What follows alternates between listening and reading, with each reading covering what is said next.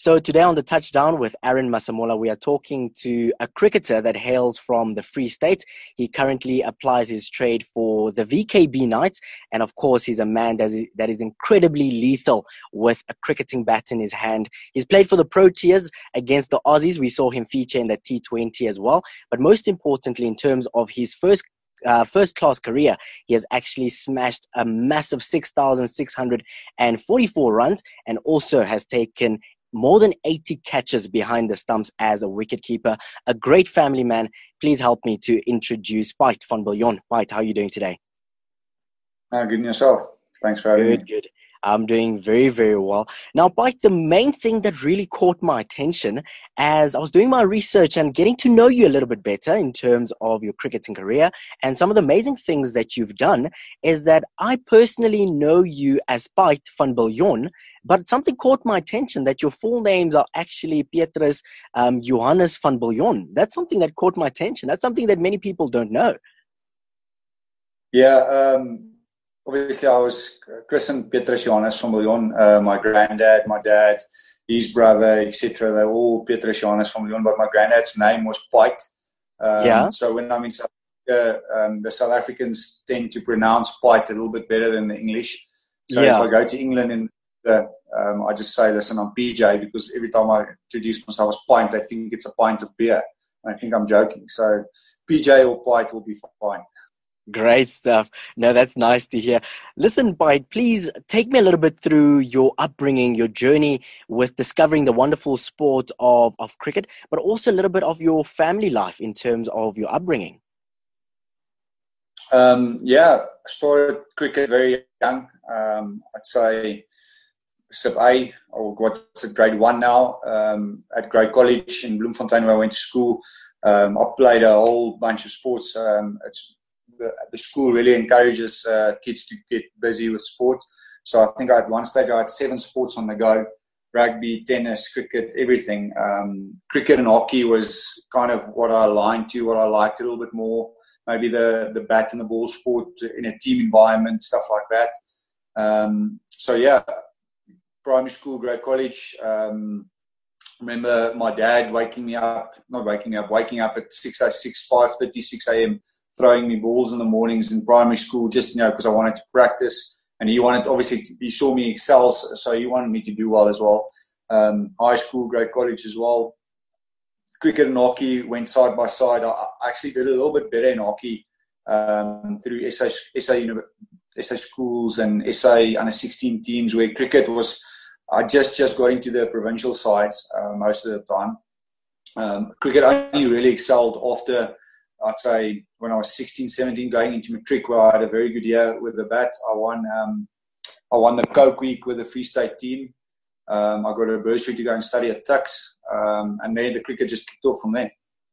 Definitely. And I think I love what you, you mentioned there throughout your journey. You've always been so involved in terms of your cricket. And of course, you mentioned there that hockey was also one of those that you, um, one of the sports that you really enjoyed as well. I would love to talk about family. You mentioned that your dad used to throw you balls in the morning. And now that you're a great family man, I mean, you've got a beautiful wife and also a daughter as well. How important is family to you and also the support that they give you throughout your career? I think, firstly, um, my my family from my side is very much um, into sport. Uh, my dad was a Springbok. Uh, my mom played a lot of netball, tennis, everything. My sister is an Olympian in swimming. So sport really is deep in, in my family's veins. So they they definitely, when I was in deep waters, you know, thinking where's my career going, they support me. Said no, just keep going, just keep going. And then obviously uh, I met my wife Jess, um, which also loves sport, uh, very good runner, uh, played good netball as well. So that that kind of fitted in nicely, and it was easy to keep going when times were tough because you, you're sitting with a family that's uh, that knows what, what it's about and when times are tough. Yeah, so family, the support base you have is important. Um, and for me, obviously, it's kept me in the game. Definitely. And of course, you mentioned your wife. Of course, you guys have been married for, for six years. And many people have also asked the question Is a romantic? Are you romantic? Um, I'd say now that we have a kid, um, romance is a glass of wine and a high five. and obviously three dogs household. You know, she's a teacher, so she's busy as well. So I'd say when we have time, we like to do something special, maybe go out for dinner and, and you know, or maybe cook something nice at home. So I wouldn't say overly romantic, but I'd say in the grey area, yeah. All right, all good. I mean, at least you at least you do your your fair amount of of making sure that that she's happy and and she's got a smile on her face.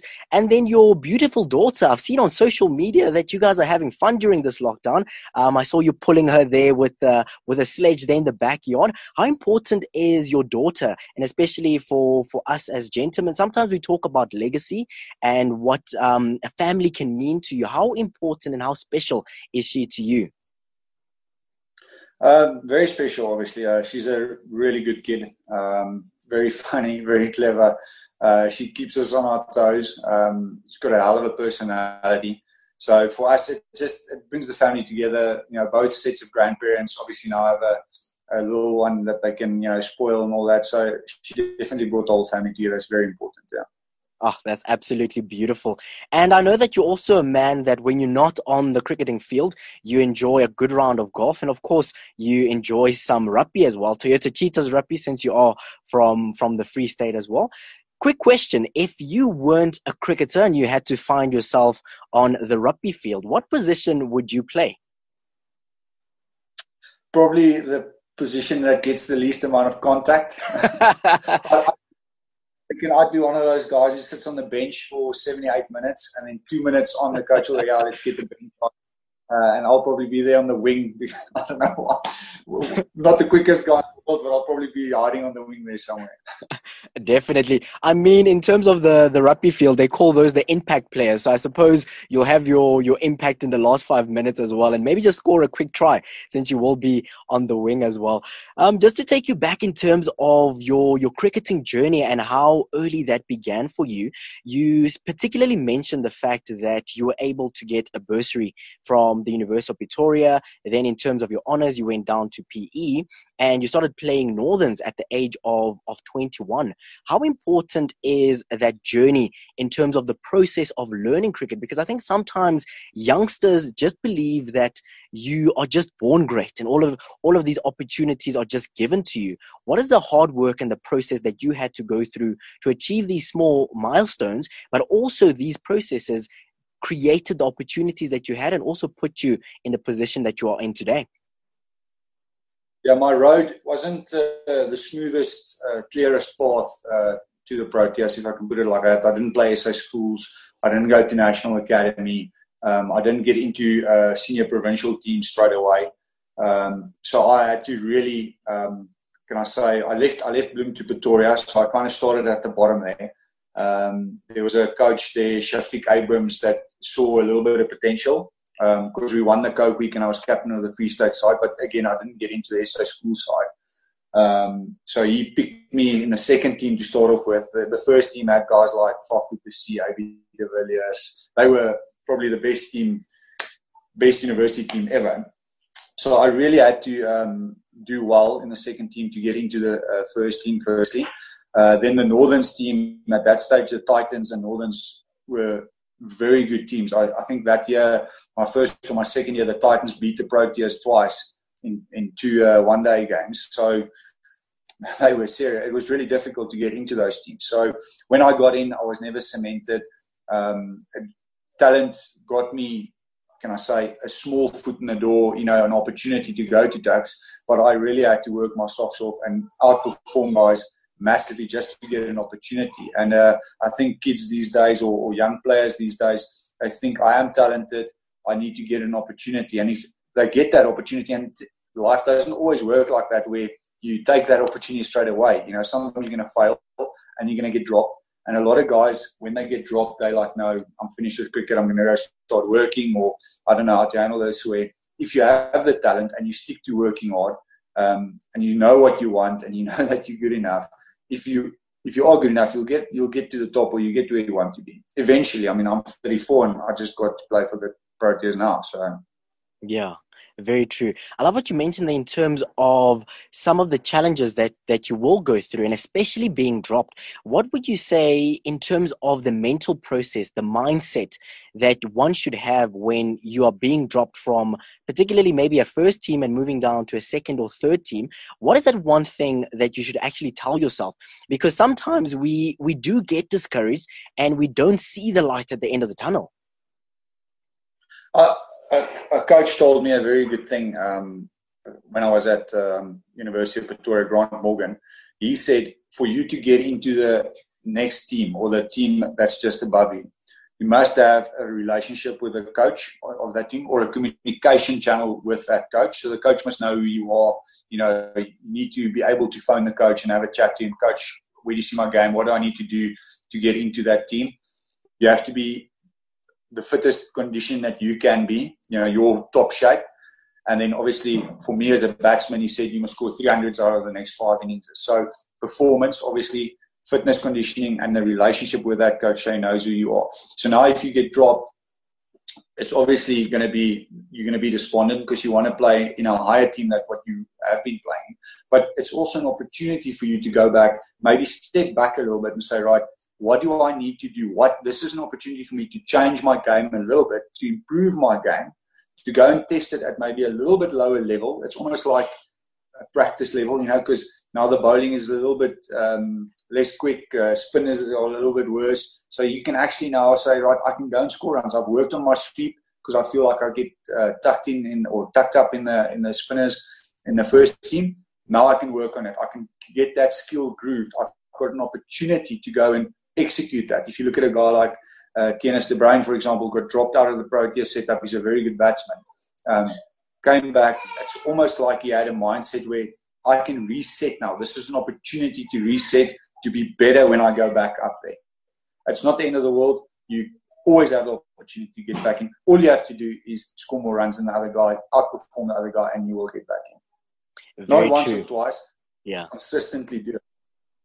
Definitely. I love what you mentioned there about consistency because the one thing that many South Africans have seen from your cricketing career, and I believe that you've got many more years to go in the industry as well, is consistency. And that, that big moment that really shone out for many South Africans is, of course, in 2018 when a new competition was introduced, the Mzansi Super League. And we all know how important um, that fast pace of cricket is for international cricket as well. But when we saw you score that massive massive 42 runs off of the 13 balls in your first season for the Jozi Stars. And you guys, of course, went on to win the first um, edition of the tournament as well in South Africa. How important was that tournament? But also, I feel to a large extent that many South Africans then started to talk about Pite um, van Biljon as a great um, possible Protea batsman as well. Yeah, at the Knights, um, I always played behind really good players, Rilee Rossouw, Dean Elgar, I mean, Proteas and, and really good players. Um, and when I started breaking through, they were ahead of me in the queue. So it was always difficult to get consistent game time, you know, behind players like that. So when I came in, I did all right, but never consistently had the opportunity to bat for 10 games or 10 play 10 games and be one of the leading run scorers in the country. Um, I had good stats um, because I did reasonably all right when I played.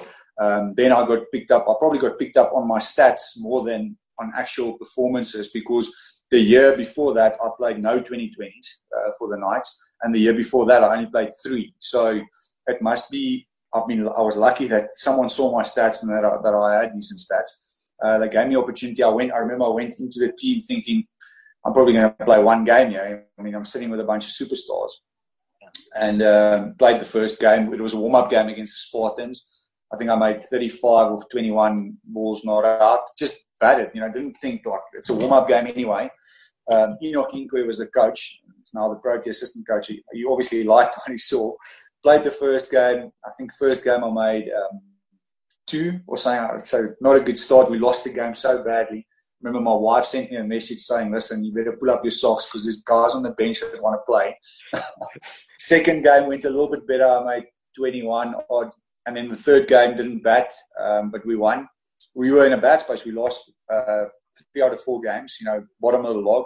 Um, then we went to that Pretoria game where I think Dane Vilas um, he just said, guys, we just got to go out and play and, and back yourself. And remember we had a good start, but the middle overs we slowed down a little bit. So the message from the side was, guys, we've got to go hard now. Um, it was three overs left when I went in, so I, I remember Vilas told me um, we looked at the field for my first or my second ball. He said Robbie Frylinck's probably going to bowl a knuckleball. Yeah, I was like, yeah, where am I going to hit this guy?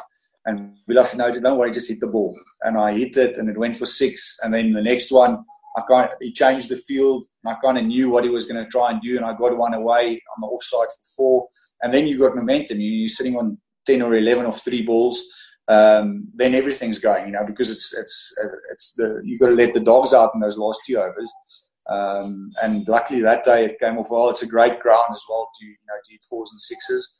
Um, yeah, the, that tournament obviously um, I wouldn't say changed my career, but I always saw myself as more of a a red ball, you know, um, good technique, you know, try and get into good positions, um, try and get into the test team uh, player. And here I am sitting playing 2020 for South Africa, where I kind of thought, well, 2020 is a little bit of a hit and giggle. Yeah. so obviously that,